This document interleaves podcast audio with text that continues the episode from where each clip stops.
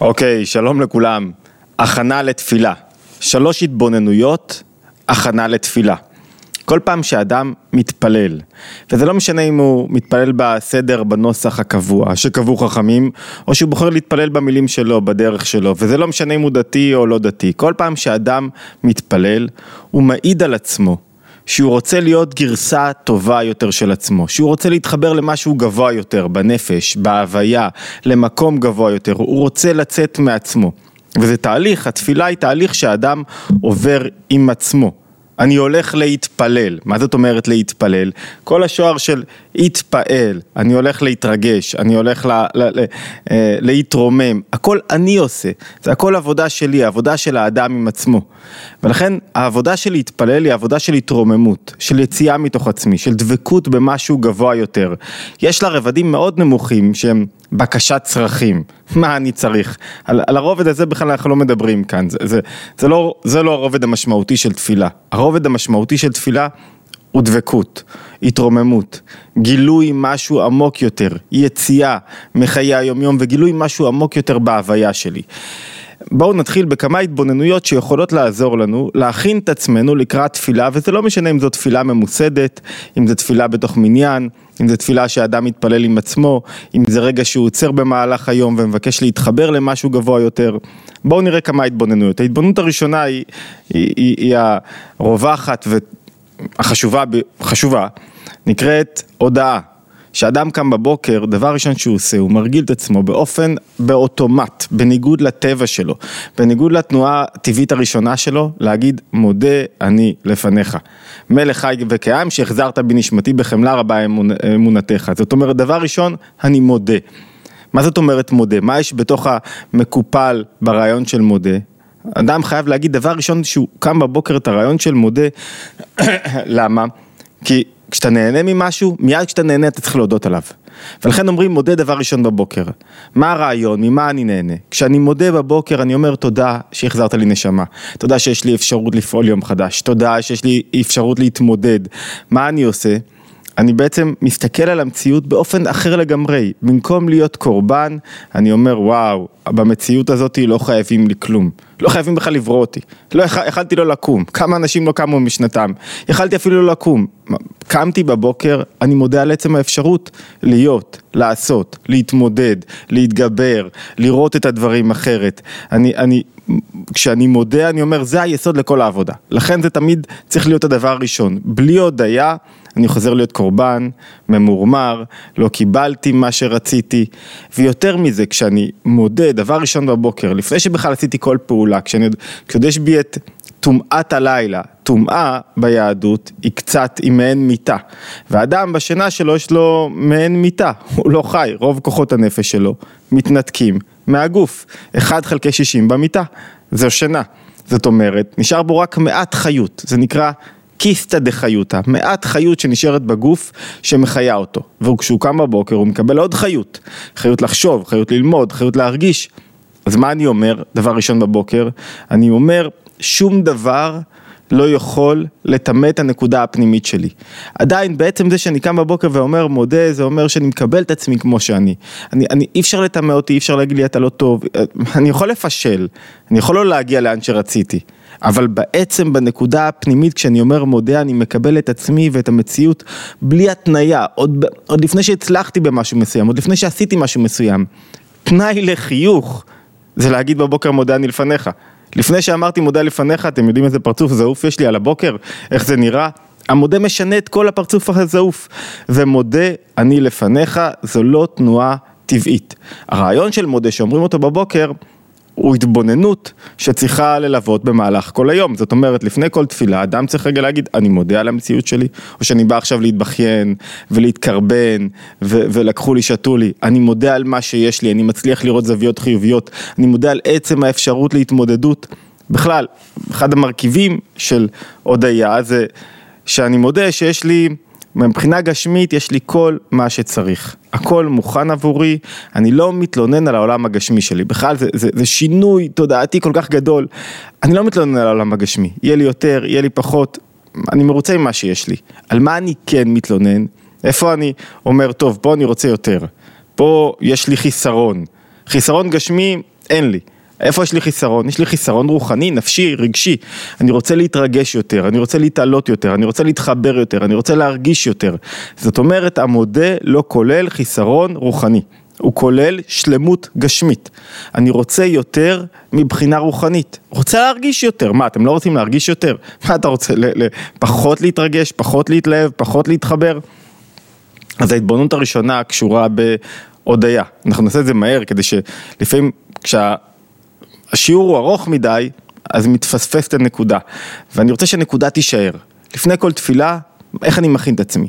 אחד, להתבונן בהודיה על כל המרכיבים שלה, לא קורבנות, מקבל מה יש לי, זה היסוד לכל דבר, אי אפשר לטמא אותי, אין לי חיסרון רוחני, אין לי חיסרון גשמי, יש לי רק חיסרון רוחני, אני, אני להודות שאני נהנה מן העולם, יש איזו גישה כזאת פולנית, שלא ישימו לב שאני נהנה פה, שלא ישימו לב שטוב לי, שאני לא אחיה חס ושלום וזה ייגמר לי. לא, תחייכו, תהנו, תשמחו, ת, ת, ת, תפגינו, תשוויצו בשמחה. ואז כשאנחנו משוויצים בשמחה אני מודה שאני שמח פה, שאני נהנה פה, מותר לי ליהנות פה, להוציא מהראש כל מיני מחשבות שאני צריך להיות בסבל ודיכאון. טוב, התבוננות שנייה, אחרי ההודיה היא, זה נקרא לט אתר פנוי מיני. אין מקום שפנוי מנוכחות הבורא. מה זה אומר? כל אדם עובר בחייו קשיים, התמודדויות, בחייו, ביומיום שלו. בין אם הם, תמיד הקשיים הם סובייקטיביים, הם קשורים לאיך אני רואה את העולם. והרעיון הוא לשנות את הזווית הסובייקטיבית כך, שאני אראה שמאחוריה אין מציאות עצמאית. כל מציאות היא מציאות שמאחוריה יש בורא. זאת אומרת, אם הייתי אומר שיש מציאות עצמאית ממקומו של הבורא, זו נקודת התבוננות מאוד מאוד חשובה, מציאות עצמאית מנוכחות הבורא, זאת אומרת שהבורא לא... מחייב ומהווה אותה, אלא הוא רק משגיח עליה מלמעלה, אז הייתי מפקיע את הבורא מרשות מסוימת במציאות, והייתי אומר, אה, יש פה מקום שאין בו בורא. מה זה אומר לי בתכלס? אומר לי בתכלס שאם אני אומר לט אתר פנוי מיני, אין מקום שפנוי מנוכחות הבורא. אין עוד מלבדו, זה לא אין בורא אחר מלבד הבורא. אין מציאות אחרת מלבד מציאות הבורא. מה זה אומר לי ביום יום? זה אומר לי, תשמע, בהתמודדויות שלך אל תדאג, תירגע, הדברים יסתדרו כמו שצריך. מאחורי ההתמודדות, מאחורי ה... אפילו הדברים הפשוטים, העיצוב שלא יצא כמו שרציתי, הדפוס שלא הסתדר כמו שרציתי, המשהו מסוים שלא הלך, אל תדאג, מאחורה יש כוח בורא. אין שום דבר, אין שום רוע, אין שום אתגר, אין שום דוח, אין שום רשות, שאין מאחורי הכוח בורא, ואיזה הקלה זאת. פעם מישהו אמר לי, אתם המאמינים, החיים קלים יותר. אז אמרתי לו, אז מה, אתה בוחר חיי סבל? לא חיי לא אמת ולא, ו, ו, וסבל. ברור שכשיש בורא, אז החיים קלים יותר. היעדר נוכחות בורא בתוך עולמו של האדם מקשה על החיים, ודאי, כי כשיש בורא, ההתבוננות הזאת אומרת לי, גם אם, תחשבו רגע על נקודה, פעם אני חושב שהזכרנו, כשמישהו חווה אה, התעללות ממש מצד הרשויות, סתם קופץ לי גל הירש, קשיים, התמודדות, גובה ממנו מחיר, מי שהיה גיבור ישראל, לוחם כזה, אז פתאום עובר התעללות ארוכת שנים וזה נמרח ונמרח ועוד דבר ועוד דבר, זה יכול לקרות לכל אדם. בלי תודעה של אין מציאות שאין בה בורא, אין איזה כוח שטנה ורוע שפועל באופן עצמאי, יש לזה המון משמעויות להתבוננות הזאת, בשביל זה צריך להתבונן בה, כל פעם קצת. בלי התובנה הזאת אני אבוד, כי אני אומר העולם נגדי. עם התובנה הזאת, העולם לא נגדי. אני יכול להסתדר בכל דבר וכל דבר יצא לטובה, וטבע הטוב להיטיב, כל דבר בסוף יתגלה לטובה. אז ההתבוננות השנייה היא שאין שום דבר במציאות, שאין כוח בורא שמהווה ומקיים אותו.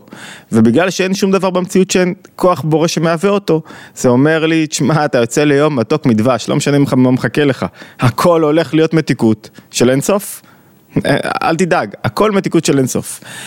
התבוננות שלישית, שהיא הגבוהה ביותר, היא קשה, אני יודע שהיא קשה, אני אעשה אותה בעדינות, אני יודע שהיא לא למתחילים, ו... ו... היא, היא, היא דורשת, היא, היא קשה להטמיע אותה בתוך החיים, אבל צריך להבין מעט מהן היא.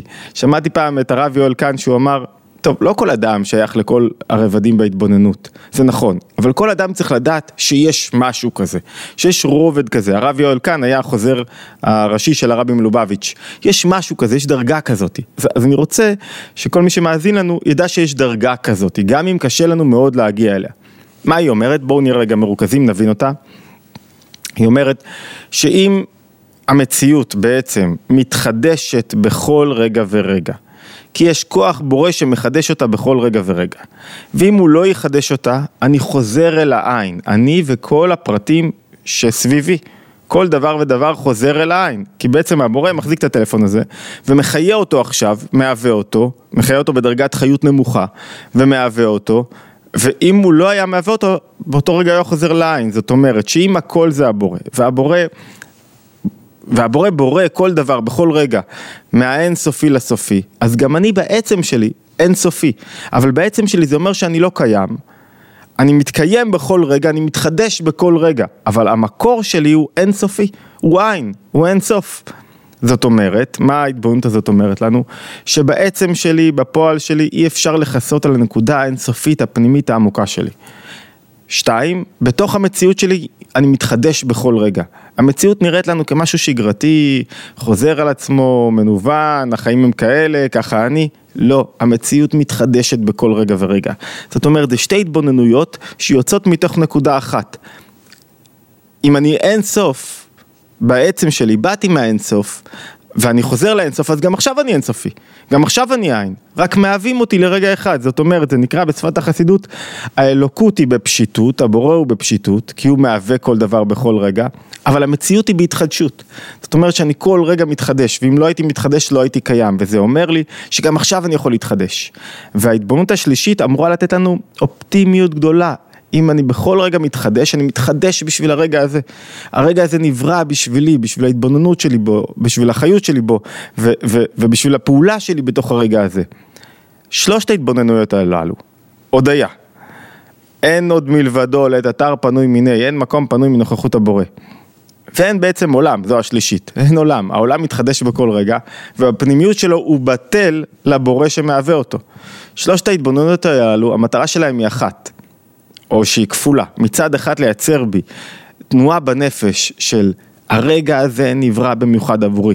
יחיאל אתה לא קורבן, אל תדאג, הדברים יסתדרו בדיוק כמו שצריך, כמו שצריך כדי שתגלה את הכוחות שלך.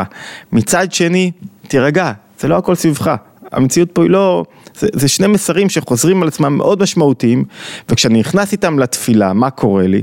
אני אומר, וואו, איך אני עכשיו יוצא גרסה יותר טובה של עצמי? איך אני מצד אחד דבק בעין, מצד שני לא מפוחד, לא מהוסס, לא חרדתי, לא בסטרס מתוך העולם. ואני לוקח לעצמי רגע בחיים, רגע לא מבחינת זמן, רגע מבחינת פנייה בנפש, שעה, אני שועה ברגע אחד, זו מהות התפילה, שהייה. להבל ומנחתו, השם שואל להבל ומנחתו. אני רגע אחד עוצר, מתבונן, אומר, וואו, המציאות הזאת שנראית כל כך מאיימת לפעמים, כל כך מבטיחה, לא קיבלתי מה שצריך, יש בה משהו אחר, אפשר לגלות בה עומקים אחרים. בשלושת ההתבוננות הללו, הראשונה היא יותר פשוטה. למה יותר פשוטה? כי יש בה אני מודה, אני לא קורבן, יש בה הרבה אני. השנייה, אני מתמזג עם העולם. לית אתר פנוי מיני, אני מתמזג עם העולם, זאת אומרת יש עולם, הוא קיים, ואני אומר מאחוריו יש כוח יותר גדול וחזק ואני מתמזג איתו.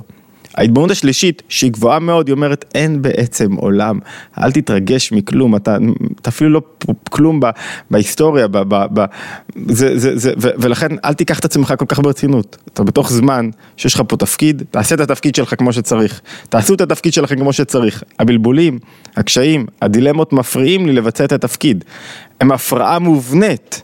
הפרעה מובנית, אבל אני יכול להתגבר עליה. ושלושת ההתבוננות הללו צריך להעריך בהם, הספרות החסידות עוסקת בהם באריכות, לעומק ולרוחב מכל מיני היבטים, אבל הם, מה הם נועדו להביא אותי למצב של אני הולך לצאת רגע מההלם, להתפלל, להתחבר למשהו גבוה יותר, לראות משהו גבוה יותר בהוויה שלי. שיהיה לכולנו בהצלחה, זה לא... אני מזכיר ש, שזה אף פעם לא הצלחתי או לא הצלחתי, זה תמיד עבודה מתמדת בנפש, להתחבר למשהו גבוה יותר, כדי, כדי לראות את העולם אחרת, כדי לחיות חיים אחרים, כדי ליהנות מהם באופן אחר, ליהנות מהמציאות ו, ולהודות בכך שאני נהנה מהמציאות. התבוננות יומית, מוזמנים להצטרף לנו להתבוננות יומית, צוללים ל... תורת הנפש היהודית ולומדים בכל שבוע רעיונות שונים, חלק קשורים לפרשה, פסיכולוגיה בפרשה, חלק קשורים לעבודה על מחשבות, עבודה על רגשות לא רצויים, יש לנו מספר סדרות, מוזמנים להצטרף מי שעדיין לא הצטרף אמ, וכמובן יש גם קבוצות הוואטסאפ ששם יש עדכון יומי לגבי ההתבוננות היומית ולהשתמע בהתבוננות היומית הבאה.